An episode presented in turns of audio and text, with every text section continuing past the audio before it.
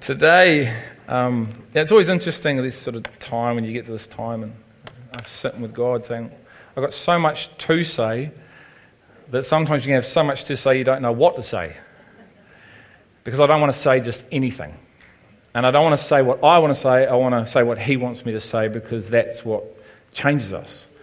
Is when a man or a woman is used to speak the word of heaven into the earth to give the church and whoever has ears to hear the opportunity to receive a word that changes us because the word is to change us. The word at times breaks us, it breaks us up. It goes to work on our heart and it plows the heart and it breaks into the hardened heart. Jesus says to his disciples, He says, Your heart's still hardened. So, as a disciple of Jesus, you can have a hard heart which means you struggle to hear anything spiritually. You struggle to receive the spiritual seed. So the spiritual seed falls on the hard heart, and the Bible says the enemy comes along and just nicks it, and it doesn't have time to do anything because the heart was hardened. And we can have hard hearts as followers. We're called to have soft hearts. So the word breaks up hard hearts to create fertile, soft hearts. Once the word does that, then the word goes and it builds. And it starts to build Christ on the inside of us. And that releases a blessing. Not physical, external. I'm talking about a blessed inner life because one has received the spiritual seed which was produces after its own kind, which is a spiritual life. So the spiritual seed, when it is received on fertile soil, produces spiritual life, correct? It is of its same kind. Flesh does not produce spiritual life. Only the spiritual seed produces spiritual life. And these are the words that God wants me to talk to us today. And it's this. And this is a question He wants you to ask yourself right now and this year. Raised in Christ or raised with, and it can even be in Christianity.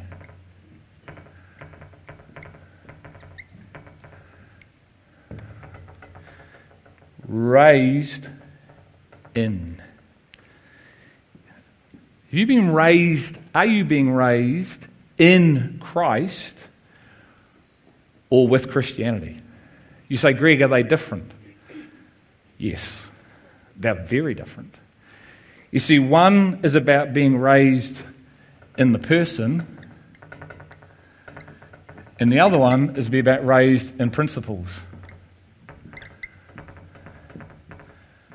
And the question the Holy Spirit wants to ask us all this year, right now today, is Are you raised? Have you been raised? Are you being raised in Christ? Or are you being raised in principles? They're very different in a reality. Both are important, but one defines the other. So the challenge is it's not that being raised in Christianity is wrong or bad. That's the hoodwink. Because it's good, it actually deceives you into something you think you might be in, but you can't live out. So you know all about Christ, You've quoted the scriptures, you may even preach the scriptures, you may sing about, you might pray about, you may reach out, you may share, you may prophesy, you may hear, you may do all the things that raised with Christianity people do, but you're not in Christ. Because being raised in Christ means you've become one with Christ and your life is hidden in Christ, and so when people see you, they see Christ, not you. And that's an ongoing process and that's an ongoing journey. And we need power for that. You see, there was power that came and rose Jesus, a dead guy, from the grave.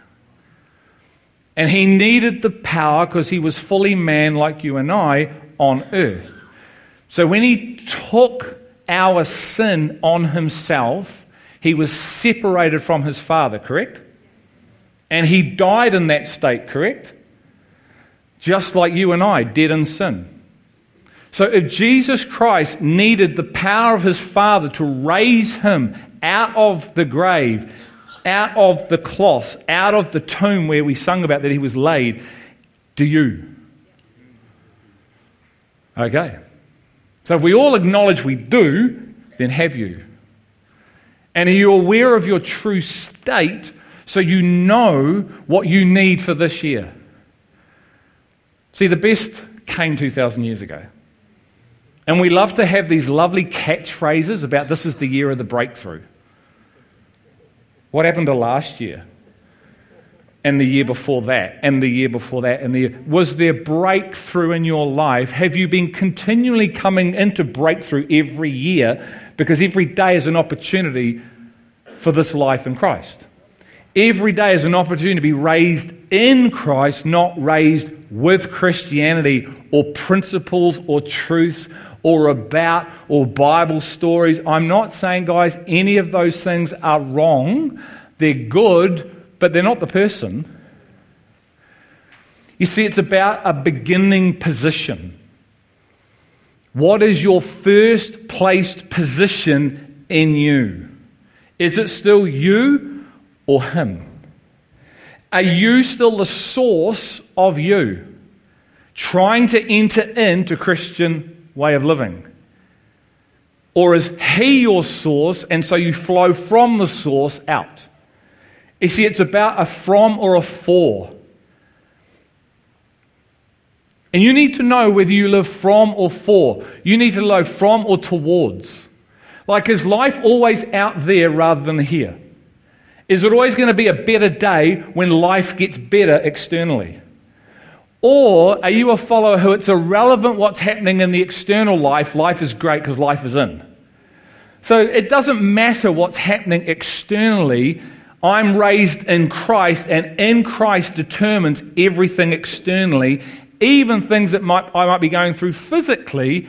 My spirit, Christ in me, me in Christ, is greater and stronger than anything that the earth, the enemy, and my flesh has anything to throw at me.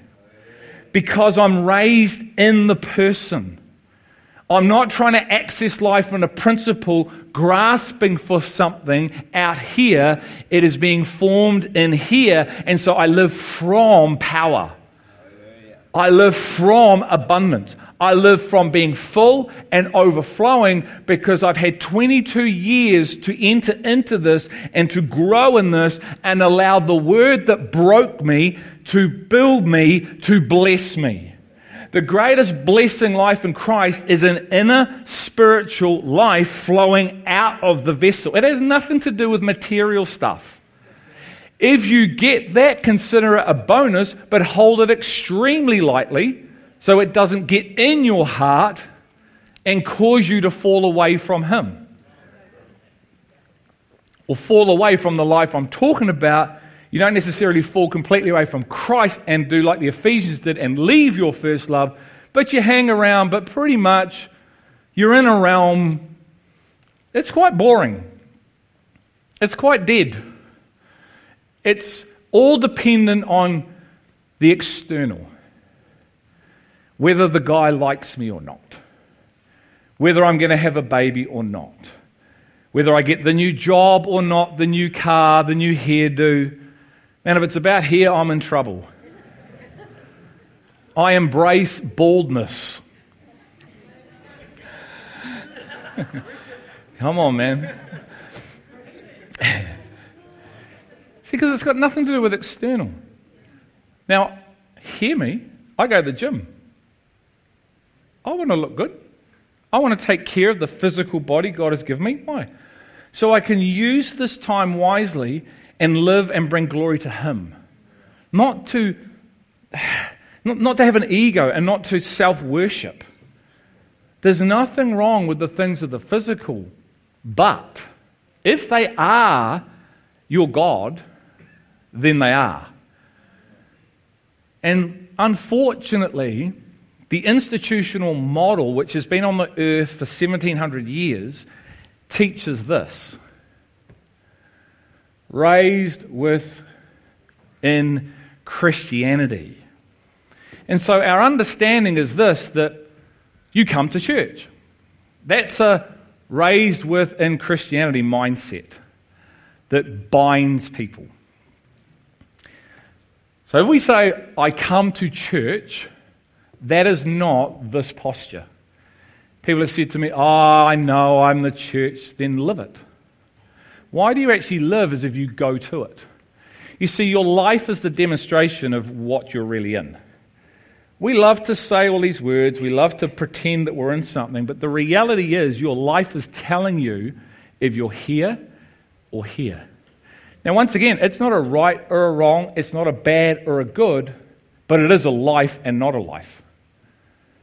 So, this is good, it's not wrong, but there's no life, very limited life here.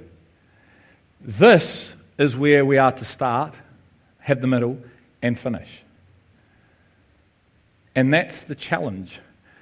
Because unless we've experienced this, we are here. Because this is not something you figure out in your mind. Christianity or being Christ is not something you work out, it's something that happens in you and to you continuously through your surrender of realizing that you can't. You see, this is where we actually all start at best. There's lost people, and then there are Christians who enter into principles, trying to access and possess life through principles. And the challenge is there's even a little bit of life in the principle. That's why a lost or the non Christian world can take the principles of God and apply them and find life. But it's all in the world. What they can't do is access the spiritual life. That's another hoodwink, see, because you then claim principles, you try to memorize the principles, and there's an element of life but the life is outside of you, not in you. You see, you can see life come through someone else. Be healed, Jason, in the name of Jesus. And Jason is healed, but the life is outside of you, and it's now in him, but it's not in you. And you can live a Christian life where Christ is really outside of you rather than being formed in you, and so his eternal life is being formed in you. You can have Christ in seed form, and the seed never becomes the tree. And so your flesh is really the tree rather than the vine being the tree. Because you don't know how to hear and receive and partake of a word because you're still caught up in raised with principles. And that is the major player today in the church. So it's not like there are many here and few. There's many here. This is where the many hang out and this is few. This requires power, which only can come from the person. This is our own strength. So we try, don't we? You try to be a good Christian. You try to live to the principles. You try to keep the commandments. You try to be morally good. It's just not the goal. It's not the goal. It's to be Christ like, it's to live a life of faith. You see, there was a rich young ruler came up, and Jesus said, If you want eternal life, keep the thing you can't keep the commandments. Well, I've done them. Then why, aren't you, why, why are you asking about eternal life if you've kept the commandments? Because you can't keep them. See, Jesus knows you can't keep the eternal commandments because you need his power to love him and love others the way Jesus did. And we go, well, I don't have that, so then we try this one over here. And instead of surrendering and realizing that we can't, our pride goes, certainly I can. And so then we hoodwink ourselves and we stay on this journey of being raised in principles and truths and all these things, but not in the person. So I have no inner life in me. And Saul is a, an amazing prophetic picture of the church raised with Judaism, principles, laws, the Torah. If you want to look at a man who was raised in what I'm talking about, look at Saul. We all go, Well, I'm not Saul because I don't do what he did. Really? May not have physically ever killed someone. How about here and here? Did you try to access life through being raised in words? Yes. Thanks, Warren. Or the word. See, this position is very strongly being, and this position is very strongly doing. And yet, in Christ, there is plenty of doing, but it comes from being. So I don't even like to use the word doing anymore because it confuses everybody. Because you read James, it says we're supposed to do. Yeah, but do you know the doing comes out of the being? So it's the, the what we would say the doing is just the expression of my being. That's a much better word of saying it. Because be still is here. You can't be still if you're here. Because you need to know God to be still. And you don't come to know God through principles, you come to know God through person. The gospel, the resurrected gospel of power, brings you here. The gospel of words that one mentally agrees with brings you here. Hear me. This is not wrong, but it's not here. It's an opportunity to go from here to here.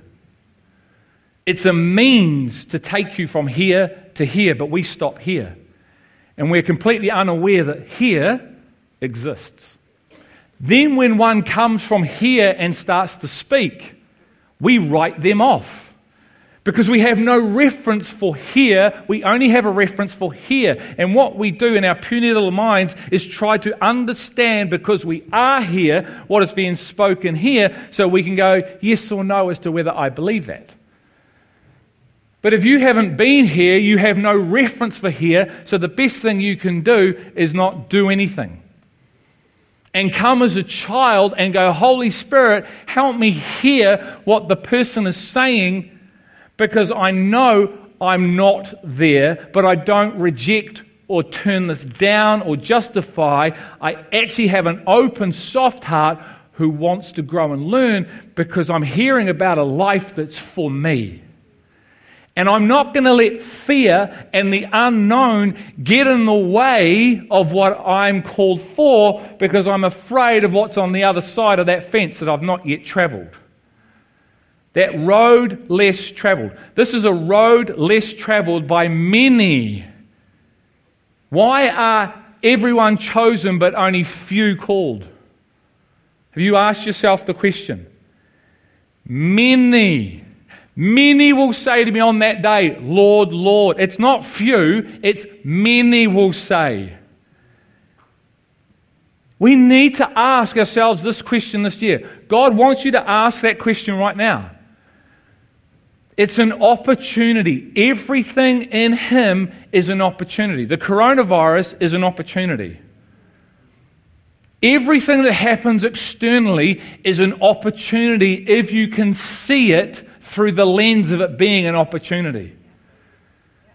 Anything can be, can be used for good if through whatever it is, I will turn to Him. And you find a life that you never find unless that opportunity comes your way. Have you discovered that? Do you know pain is one of the greatest opportunities for change in life? But you will never take yourself intentionally to pain.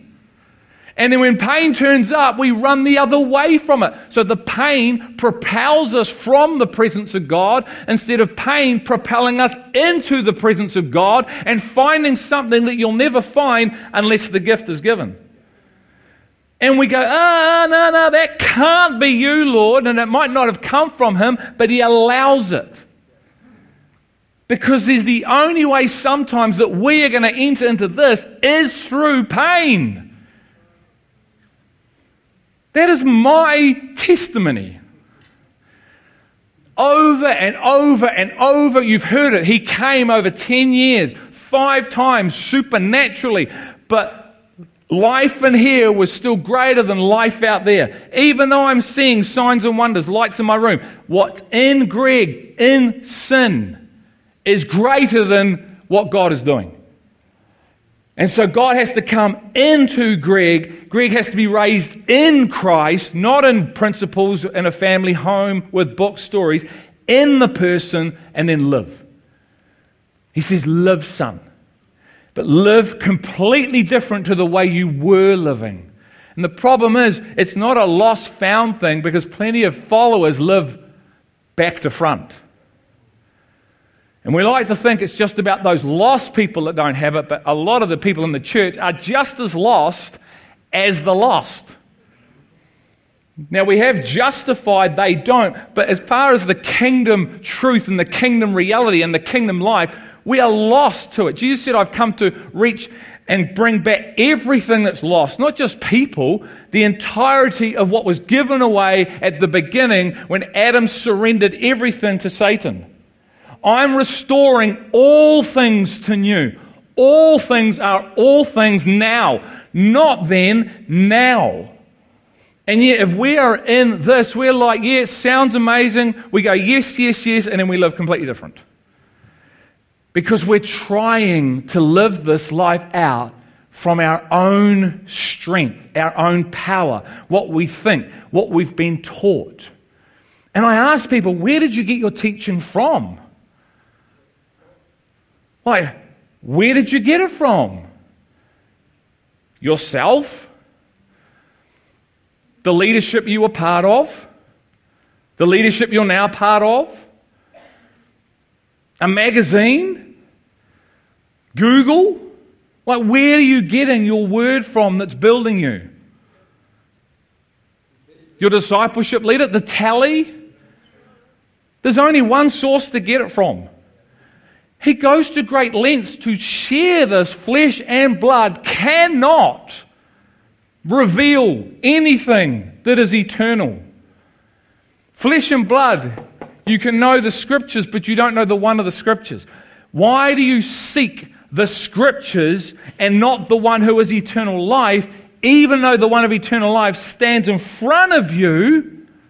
You unwillingly, which means they make a choice, go no. Because what comes out of the mouth of the one who is the word is different and completely opposite to what they heard and thought and believed. And don't think you and I can be any different. The greatest day was the day that I realized that I was the Pharisee. Operating from a flesh spirit. That's all it means. Don't think it's a person. The Pharisee is not a person, it's the flesh. There's only two things spirit or flesh. They didn't recognize their Messiah because they weren't of the Spirit.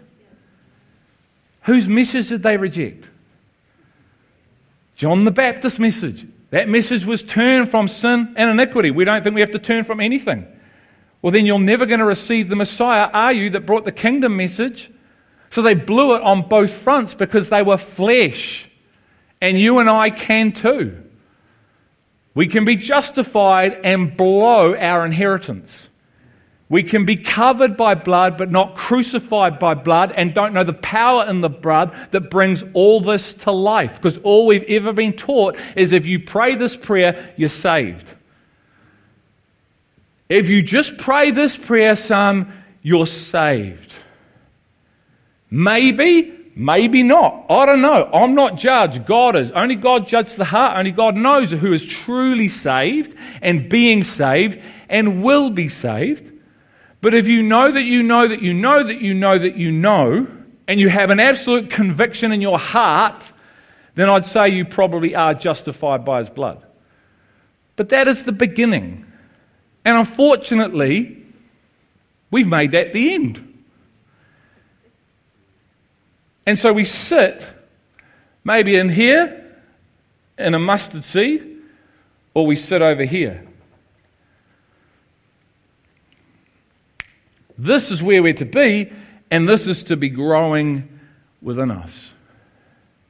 You and I are to be pregnant with Christ.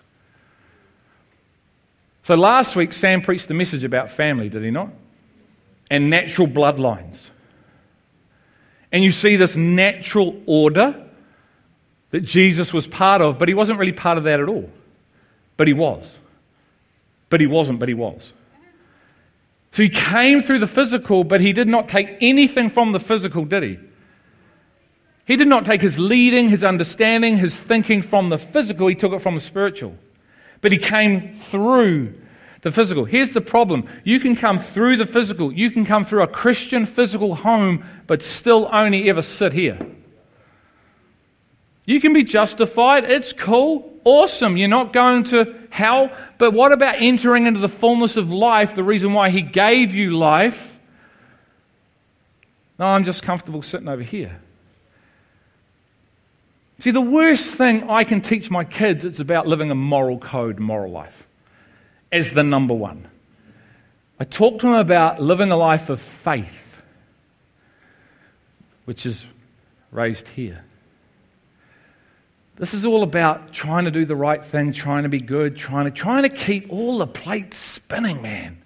Then feeling guilty because you can't, because the plates then fall to the ground. Then you spend six months in condemnation and guilt, even though Jesus said all those that are in Christ don't fear that stuff.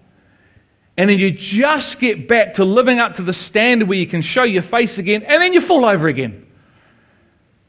Anyone? And you're on this cycle of really nothingness of just beating yourself up. And he goes, Stop. That is not being raised in Christ, that is being raised in or with Christianity. That's trying to enter into life through principles and truth and quoting the stuff and memorizing all the stuff. Son, you need revelation. Son, daughter, you need revelation. Full stop. You don't need anything more than revelation. Don't go revelation and don't go revelation but. Just go revelation, oneness. And so he's raised in this natural family, but the only reason, really, for the natural family is to get the spiritual family in the earth. If we can be as cold as that, but it's actually from a place of love. God gave the natural family to get the spiritual family on the earth. Why do we then spend so much time and focus on priorities on natural family when the purpose is spiritual family? Why do we spend hours and hours and hours and money and resources and time on building the natural when the only real purpose for the natural was so God could get his spirit in the earth through a people who are people who would demonstrate God. Because we don't know that. That's why. We actually don't know that. Because our lives are the demonstration of what we know. And God wants to rescue us from us and bring us into Christ. Because plenty of people who are Christians who are here live for themselves. Self is still very much number one. And we do everything through that lens. Even those who are committed to Christ still live from self because self hasn't been surrendered. You see, there's a difference between committed and being surrendered. Have you figured it out yet? You can be committed to Christ, but you're not surrendered, so actually it's still all about you. And you do it based on your conditions. You don't serve based on him and be a bondservant. You're a servant, but you're still wrapped up in self, which means you're self serving you, even though you look like you're serving him. You actually do it for you. He says, unless you lose your life for my sake, you will never find life. You're just finding your version of me. And we need to grapple with this stuff because the only way to come to this is to lose you. But it's easier just to serve Him rather than lose you. You see, it's easier just through function because then I look like I'm doing the right thing. And God goes, I don't need your function, son. I want to have fellowship with you. I don't want function, I want fellowship. What is fellowship, church? Oneness with who? And who? Yeah, but oneness with God and one another. He wants oneness in this room, not conformity. He wants spiritual oneness. He wants us all to have the same mind. He wants us all here.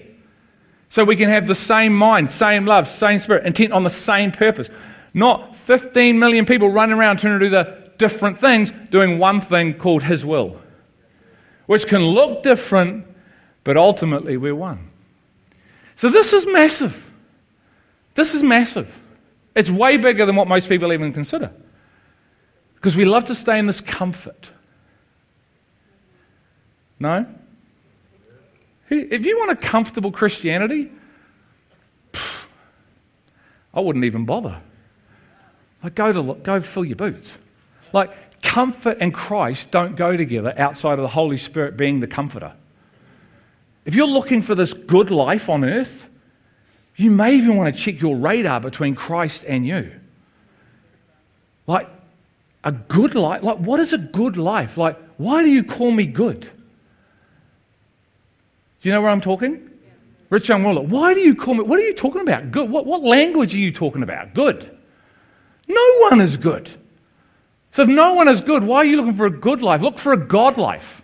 What does a God life look like versus a good life? What does a God life look like? Like a comfortable life. What's a comfortable life in Christ? He promises you sufferings, trials. Your own family are going to hate you. Have you got comfortable with that one? Have you got comfortable with your wife or your kids or your husband or your mum or your dad not liking you? and actually being against you. And you have to try and figure out how you walk that out without actually alienating people, but actually honoring God. Like, have you figured that sucker out yet? Because that's what it is to be in Christ. People don't like it when you're in Christ, they like it when you're raised with Christianity because you don't threaten anything. You don't bring any reality of power, of substance that goes, sorry, but this has to change. You know how we've been living for us? That's got to change. You know how you've been in my heart and I've been in your heart and we've been trying to suck life out of each other? That's got to change. You know how we had the kids because we were incomplete as a couple? That's got to change.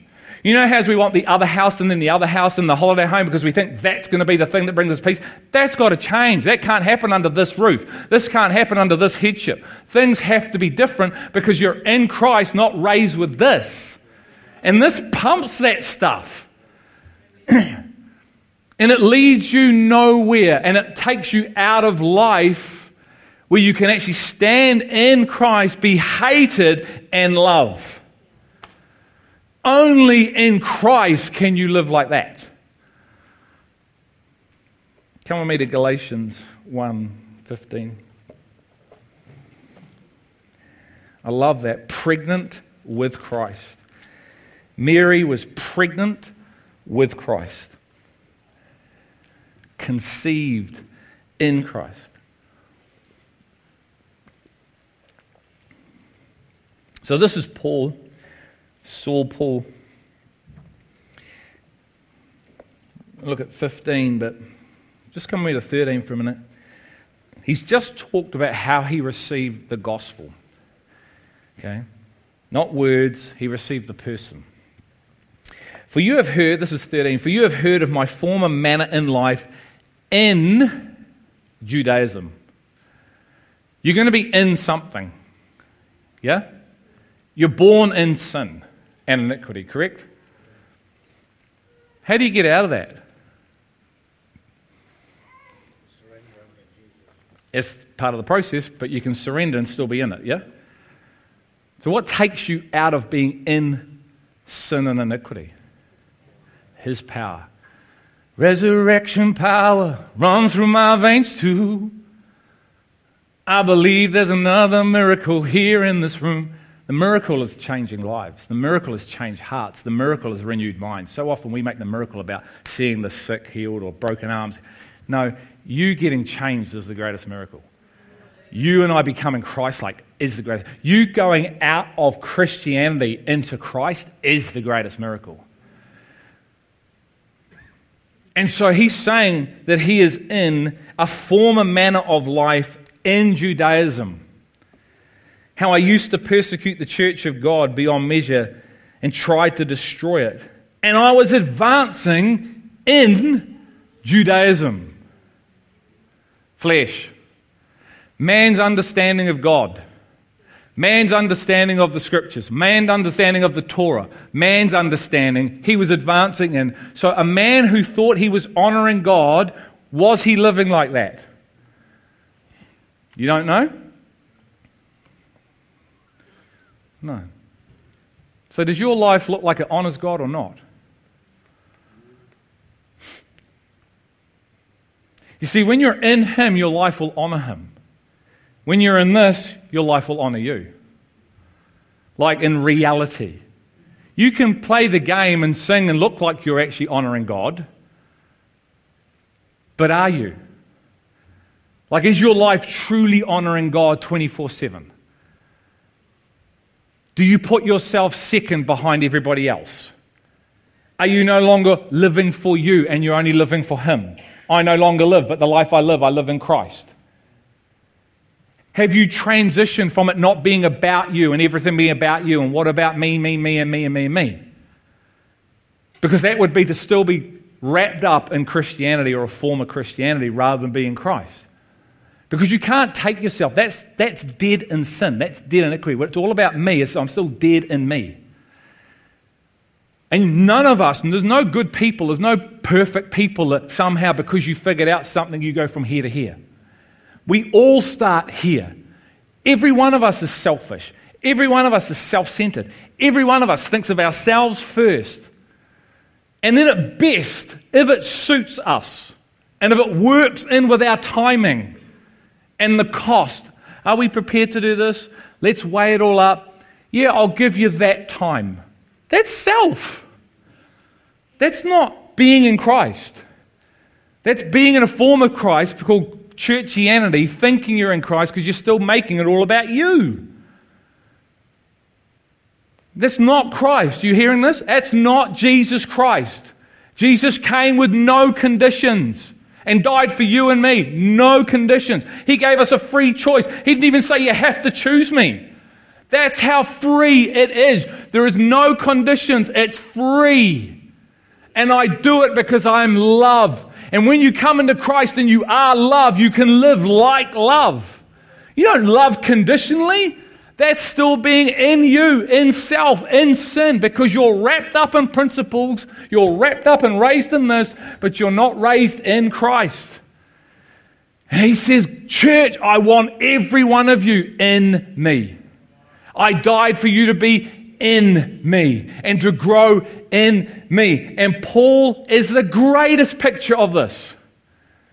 He's a picture of the church the flesh is Saul, and he's a picture of the church or sons in spirit as Paul.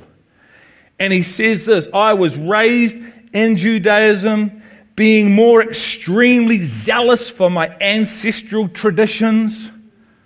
You see, in this camp, there's extremes. There is the one who has zeal, but not in accordance to the knowledge of truth. They are full on, man. They are active. Like they are out there. They're in your face. They are like Michelin Man running around 100 miles an hour. All done in their own strength. And I don't know how they do it, but they somehow manage to stay alive. I don't know what it is. It's the false version of vision or something they've got that they think they're getting something and it still manages to motivate them to keep them going. You've probably, you may be one of them, you may have experienced one of them. They're just like, go, go, go, go, go. They are the ones that have lost their lives, but for not his sake, their sake. And so they get incredible purpose, meaning, peace, and joy out of what they do for God. Everything they do is part of their identity. And that's probably what it is. If they stop, they don't know who they are. So they're sons but they're actually living as slaves because their identity is based on what they do, not who they are. So they've got to keep doing things for God and doing things for God and doing things for God. And if they stop, they're in trouble. Because I have no idea who I am and I don't even want to look at that, so I'm just going to do this. And hope that goes away, but it never does. And you hope that at some point these people burn out. And they come to the end of themselves and they come back like the young son And then there are these people. And these people are highly apathetic. Like, this is your, yeah, she's all good, mate. You don't need to be part of a church family to be in the family. I can be an individual. I'll turn up now and again when I want. And, you know, I'm pretty, no, I don't serve. I don't give. I don't do anything. I just come and take. I'm all about me and getting. This one's all about me and getting, but they look different, but they're of the same kind. It's called this flesh. And you've got to know because you've got to discern because these guys are very convincing. You get caught up with these guys, man, they, they're amazing. They know the right spiel, they got the right lingo. They're building amazing organizational things. They've got people moving, shaking. Woo, we're moving, we're growing. This is happening, bro. And these guys, well, they're more easy recognizable because they're like, chill out, man. Those guys are way extreme over there. And then you've got people who sit in the middle. They do a little bit, they do a little bit this way, and they're a little bit that way. But they're not any of these people. And that's a real issue today. Because only this side has the life that this talks about. And Paul, he was over here. Paul, Saul, was that guy there. Who wrote, They have zeal without knowledge of truth? So he looks at his own people and goes, It was so I write it down because I love my people in the hope that they'll actually change, in the hope that they'll hear something and want to change with the choice they've been given rather than do the same thing expecting a different result. Is this coming year going to be a year of change with the choice that you've been given? To no longer sit here because you know if you're here, and you know if you're here. And this is not a right and a wrong, a good and a bad. Both of this is the family of God. Okay? This is not an us and a them, this is an us. But God doesn't want us here, He wants us here together. So then we can have fellowship, spiritual oneness together, as opposed to having a house divided, where this side speak, this side goes, nah, don't believe it. This side speak and goes, this guy's, no, that's not the word of the Lord. And so it's a house divided, but we like one another relationally and we get on, so we just hang out. But that's not the church. That's a club. That's friendship, not fellowship. God wants fellowship as number one, not friendship. Friendship can never define the people of God, it's fellowship, it's spiritual oneness. It's irrelevant whether you know me and I know you. It's irrelevant. Do you know him and do I know him? And that's our number one. That's in the beginning is the Word. In the beginning is God. Now, God will use friendship to bring us into fellowship because of where we're at. Because of our immaturity, God will take us in friendship to get us into fellowship. So He'll use it all, but the starting place is fellowship. I've heard this so often, and it keeps people in bondage. Oh, I need to get to know people before I can be honest, real. Do you know that's bondage? So, what you're saying is, I'm going to stay in my bondage until I can trust Sandra. I've come to set you free. No, I, yeah, yeah, cool, but I'm going to stay in bondage until I trust her. And I just get to trust Sandra, then she breaks trust. And now I'm broken. So now I've got to start all over again, and now I just got offended because now she's actually broken part of me. So now I've got to find someone else, ever I do, because I just got hurt. Anyone don't you have to risk it all to find love? Who's been hurt looking for love naturally? Who's been crushed looking for love naturally? But you've got to give it another go to find love, don't you? if I'm going to marry this beautiful woman over here and have beautiful children, I've got to trust in God because I got crushed in my first marriage. I can't let hurt and offense get in the way of finding this beautiful woman and this life that God has for me now, but I can't let it get in the way of my spiritual inheritance. But why do we? Because we're looking for friendship. Our first offer is physical, natural, earthly, because we're raised in Christianity but not in Christ. And so, my first, seek first, seek first, seek first, but first, Lord, let me go and bury. No! No, you don't go bury your dead. You follow me. The call is huge. The call is massive. It's not reasonable. It's not fair. It's not comfortable. Don't even start if you want that. It's out of earth. Jesus was the most irrational guy on the planet. And yet he was love. And it's okay while it's in a book, but when it comes down in front of you and it's in the form of someone else saying it and calling it, oh, now the heat just got up in the room because the book's now coming alive. Out of the book is living the word. It's a living, the flesh became living. Christ came from heaven to earth and stood. If you are back in his time, if you're back with this guy, my goodness, when Paul spoke, Woo! Do we have Christ in us to hang out with that guy?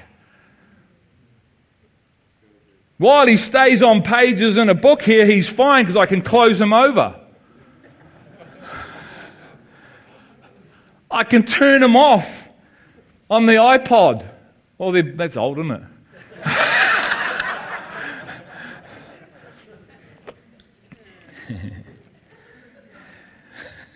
Show. That's podcast. The iPod. Back in the day when I was. I've got to finish Galatians. I closed the book. Just, I'm just going back to Galatians. I'm going to close it. Verse 15. Someone knows me well. But when God, those are incredible three powerful words who had set me apart, even from my mother's womb, and called me through his grace, was pleased to reveal his Son in me so that I might preach him. Do you know there's a massive difference between preaching principles and preaching him? Do you know they sound the same, but they are not the same? The principles come from the person, correct? But to take the person away and just try the principles leaves you with dead manna. It's like crusty brown bread. It's still bread, but it has no life. Are you hearing the analogy? It's like someone comes to you who's all about the principles and not the person. They go, Taste my bread. And you go, I almost broke my teeth. What's that? That's the word of the Lord. And you're going, that ain't the word of the Lord because I tasted the word of the Lord and that ain't the word of the Lord. That's, that's, uh, and in fact, there's mold in it. And you're like, what's that? That's, that's the bread, that's the manna, that's living. You're like, no, no, no, no, no, no, no, no, no, that's not. This is the bread of life. Has a different smell, a different taste. It feeds you and fills you just like bread does. Why do you work for food that is perishing instead of receiving from me eternal food? Like, why do you worship the miracle and not the one of the miracle? Why do you spend more time around trying to do signs and wonders rather than coming eating the bread of life? Because you don't yet know. You're still bound in something else called raised in Christianity rather than raised in Christ. But I'm here, lady, and if you want to drink some water, but you're not asking because you don't know, but I'm right in front of you, and the fact that you're not asking is the evidence you have no idea who I am. Because if you could see who I was, you'd be asking me, so you're not. So I have to come into your world and I have to actually ask you, do you want water? And then you ask me, but where's your bucket? And I so love you, I ignore that comment and I talk about living water. But then I address the real issue of your heart and I say, if you want this living water, go get your idol. You see, you've been raised in a form of the Torah. You've been raised in a form. You know some things. You know about the Messiah. You don't know him because I'm in front of you. Even when I tell you I'm the Messiah, you still don't know I'm the Messiah because you can't hear me because the Spirit's not yet been poured out. But you have a reference because you have the Scriptures. So you have a reference for me through the Scriptures, but when I turn up, you don't know me. That is a significant problem today in the body. Because trying to live a life in Christ in the scriptures, not in Christ, will get you nowhere. Nowhere fast. You'll be frustrated, disillusioned, angry. Why can't I? Because you just said it. Why can't I? Because you just said it. Why can't I? Because I has no place in the kingdom. I has to be lost. You've got to stay over there, Greg. Then I'm going to call you out through power. And I stays there. And you come. You hear what I'm saying? This is what happened to Paul. But when God had set me apart, even from my mother's womb, he's quoting Ephesians 1 3 to 4. Before any of us were in sin, if you've prayed that prayer and you're in, you're in Christ, you've prayed that prayer and you're, you're justified, then you're now eh, to grow in the reality of this. Because you were not in sin. You were in Christ before you physically came into this earth.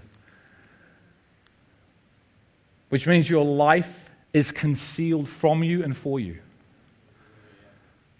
So if Christ was concealed from you when you were born, and your life is in Christ, you are concealed from you, correct?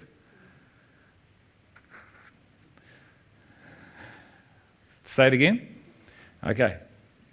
Christ is the unseen one. Yes? Okay. He comes from heaven to earth, but he's always been.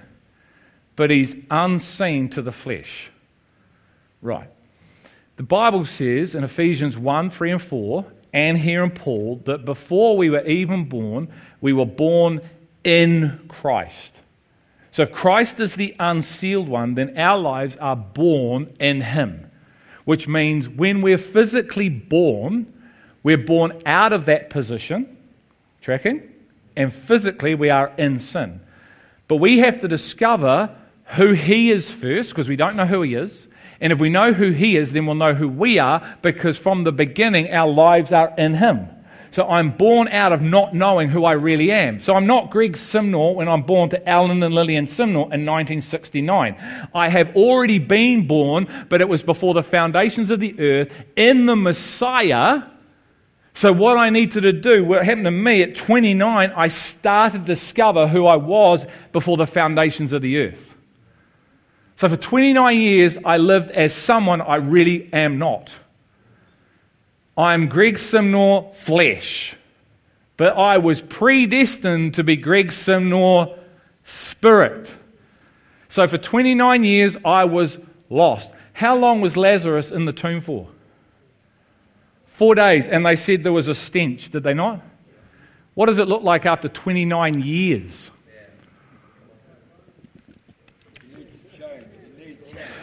What's the stench like in 29 years?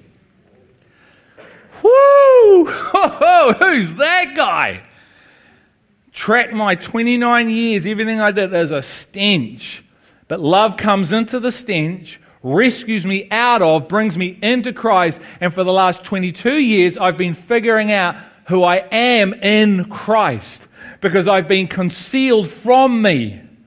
And I'm discovering who I am in Christ, not in Alan and Simnor, not who my mum and dad said I was, not who other people say I am. None of that. That's all earthly. That's dead in sin. Why would I take my leading from people unless they are in Christ, who know Christ?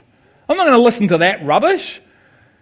I'm not going to listen to people that say, You're not this, you're not this. I'm taking my leading from Christ because I'm in Christ and I'm discovering a life that I've been called for. Same as this man, Paul. So he then says, I preach him. I don't preach this. One scripture, then I am finishing, truly, because I just want to read this, which sort of sums it all up. 1 Corinthians 15 22.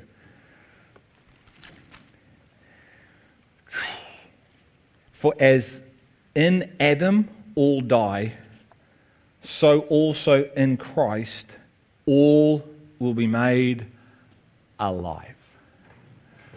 Oh. You right, buddy? You're right. It's the power of the word. There's an earthquake, Tim, that's what it was. Made alive. How alive are you? Like, I don't mean physically, I mean spiritually. How alive? Now, when you wake up, like morning's always good, eh?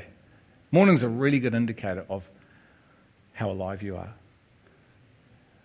You're thinking, oh man, I've got to do this today, I've got to do this. Oh, oh gee. Oh. Like, do you wake up in love? Not with a woman or a man or a child. Do you wake up in love with Him? Like, this is what He wants for us, yeah? In Him, Him and you. That our lives are hidden in Christ. Your life no longer is, your life is found in Christ. So that means you're alive because the Christ is alive. He's not dead, is he? So if he's in you, growing in you, that you're alive. Not because you're trying to be alive, like it's not some self help program. If I just do this or go to this or go to this deep meditation stuff, I can change all this. I can. No, that is all demonic. We're talking about life because He is life. In the beginning is life. And then I've been called to know life, and life is to reside in me. So I once was dead in death, now I'm alive in Christ, growing in life in Christ, living as Christ. Not God, Christ like. Because I've left Christianity, principles, truths, nice stories, Sunday school, and I'm coming into the person. None of that wrong, but it's not an end in itself. It's a means to get me into the person. And so it's a journey that many have to undertake in this house and in the body of letting go and stepping in trust and belief in Him. And you find reality, and all of a sudden it's like, oh my goodness. But you know what? And I was talking about Kristen, there's no life in the temple. Don't be a temple follower, be a wilderness follower. John the Baptist, where was he preaching? What was he wearing? Robes. Where were the religious people? Jesus had to come into the temple to preach his Father's truth, did he not? He has to come into the temple and he has to overturn the hearts. Not the tables, the hearts. No, no, Greg, it says the tables here. Look between the lines, it says the hearts. Why? Because the hearts had made his father's temple a robber's den. He's got to come and turn over your heart. It's circumcision of the heart. He's got to cut the flesh. Amen. If you've gone through that process, pray it was as a child. But he's got to come, he's got to cut the flesh, circumcise the heart, now live. So he comes in, he grabs hold of the table because his own people had made it something that was never intended for.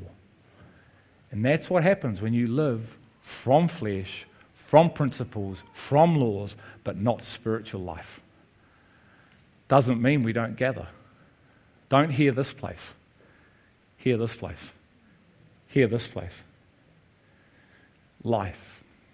So I pray this year that you'll take this to Him, not just today, and He'll do a work in you that you have never yet had done, and you will not stop singing, praying, praising, loving on Him and other people. Father, I thank you for this opportunity we get to know you, to be in you, and to be with one another. And this year is going to be an amazing year because every year is amazing in you, Lord. And I pray that we take everything that comes this year as an opportunity to get to know you, to harness it, and to allow it, whatever it is, to propel us into your presence and your power, because in there we find your resurrected life. We ask this in Jesus' name. Amen.